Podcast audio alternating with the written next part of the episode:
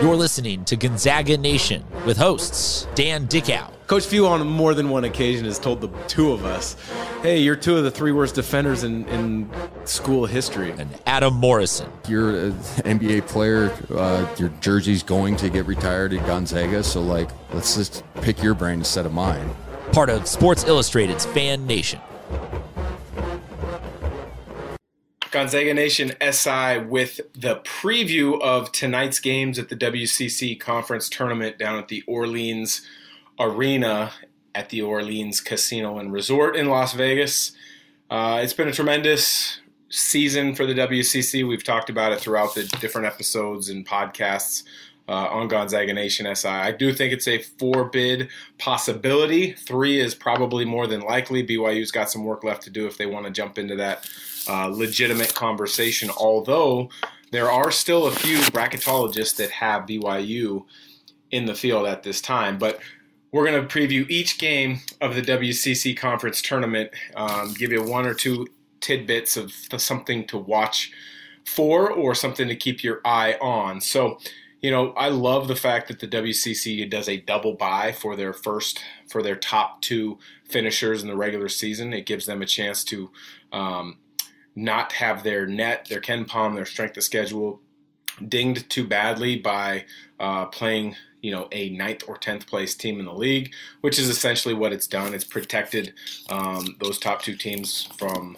a possible upset. Uh, it's protected them from a, a negative bump uh, in their strength of schedule and or net, KenPom, uh, as well as kept guys from injuries based upon having another game. Uh, it's also given them uh, a, another day or two of rest and preparation, which everyone knows is important in the dog days of March, because at this point of the season, you show me a team that's one hundred percent healthy and I won't believe you, because that's just not the case. Everyone has injuries, uh, nicks, bangs, bruises at this time of the year. So any day that you can get kind of a recovery day is important. But we'll touch on today's first two games of the W C C tournament, the eight nine game. Uh, eight seed L M U taking on Pacific at six p.m. in Las Vegas.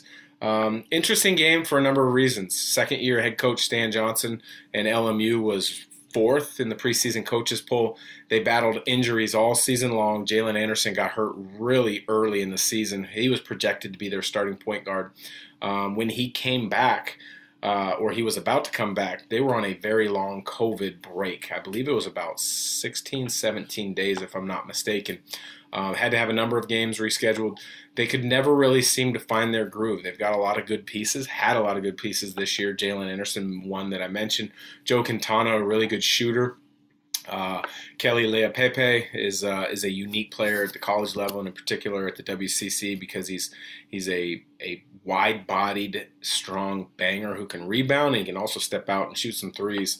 Uh, he is not shy uh, when it comes to playing physical and, and with a lot of contact. contact. Uh, but then, you know, this is possibly the last game, or it's at least the last run of games, if L M U is able to win, uh, for one of the best players in recent history in the W C C that wasn't at B Y U, Saint Mary's, or Gonzaga, and that would be Eli Scott. Um, tremendous career. He was a double-figure scorer uh, and a threat to hit double figures and rebounds every night he stepped on the floor. Um, he was a really unique player, about six five, six six. Uh, four slash three, he'd back you down a little bit playing the post. He liked to lead the break. He was a very unselfish and willing passer, although he, he was turnover prone at times over the course of his career. He's still a tremendous player. Um, so we'll see if Eli Scott can get his troops together one more time and have uh, get a good win against Pacific, which they've had some bright spots this year in first-year coach Leonard Perry's run in Stockton for the Pacific Tigers. Uh, you know, they they knocked off B Y U. They played Um, a number of teams close down the stretch, but they finished with a three and eleven record uh, in the conference. Um, you know, anytime you take a job over as late as he did, which was in July, Damon Stoudemire, their head coach for a number of years, went back to the N B A to be an assistant with the Boston Celtics. He takes over. He's got to essentially re-recruit the roster of guys to stay, not going to the transfer portal, and then quickly figure out who may still be available and who may be interested in being a Pacific Tiger. So I think he did a nice job. You look at his roster, uh, Jeremiah Bailey, um, I thought was a, a nice, versatile piece this year. Um, Pierre Crockerel, um, a point guard who really doesn't score but tries to set the table, uh, are a couple guys that, that jump out at you quick when, when you watch them on film. Um, but my prediction will be L M U tonight in a close one. Uh, I think they're going to win by about six or seven points.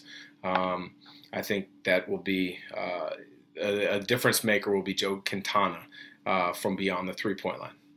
So there you go. I've got L M U over Pacific in the first game of the W C C tournament. Moving on to the second game of the night, it will be U S D, the seven seed, uh, seven and nine in W C C play.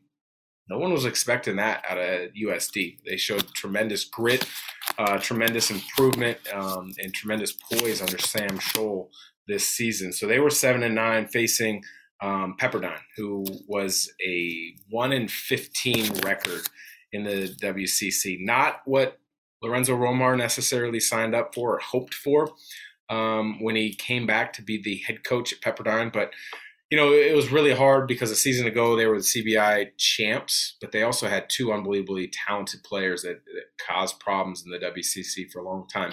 One of them being Kessler Edwards, who's now in the N B A for the Brooklyn Nets.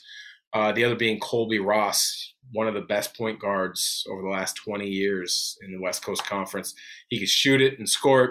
He could facilitate, make plays for others, and he's just a really good competitor. So they really missed um, those two players. They had a nice nucleus of, of young guys, uh, three freshmen, Houston Millett, Max Lewis, and Mike Mitchell Junior, all showed flashes this year. Um, but they also they kind of struck out in the transfer portal. The guys that they brought in didn't fit the culture uh, and, and weren't with the team for very long. So the experience that Lorenzo Romar was hoping to bring to Malibu really didn't pan out. So um, tough year for them, but they've got a lot of promise moving forward. But with U S D, they've got a nice young point guard in Wayne McKinney Junior that they can build upon in years to come. Marcellus Erlington had a nice season. So, um, you know, when I look at them, uh, I look uh, at McKinney Junior being kind of the foundational guard that they're going to try to build around. Not sure if Erlington's back. I believe he's a senior with the COVID, has one more year, um, but but I'd have to double check on that. So in the second game of the W C C's first uh, night of games in the tournament, uh, I'm going to take U S D. I'm going to take U S D in double figures over Pepperdine. Uh, I just think it's been a frustrating year all around for the Waves. Uh, I think U S D has got a little bit more um, – you know, experience going into a setting like this and having to play. Um, they've got more uh, maturity on their roster. Um, and that's not to take away too much from, from Pepperdine. They do have uh, an upperclassman in John, Jan Zidek, who has uh, led them in scoring this year. He, he did a really good job of trying to right the ship, but with all the injuries in Pepperdine and the grad transfers not working, Uh, it was a long road. So uh, I do look for Pepperdine to bounce back next year, but I've got U S D advancing over Pepperdine. And in the first game, again, I've got L M U over Pacific. So for Gonzaga Nation S I, check out all of our insight, whether it's with myself, Adam Morrison, our great writers, Cole Forsman, Asher Alley, and our second podcast edition. Free Ira Brown has now also joined Uh, our network of podcasts, in, including uh, the previously uh, released Sack and Jack episodes with Rob Sacre and Jack Ferris. Check us out on all social media platforms, Gonzaga Nation S I.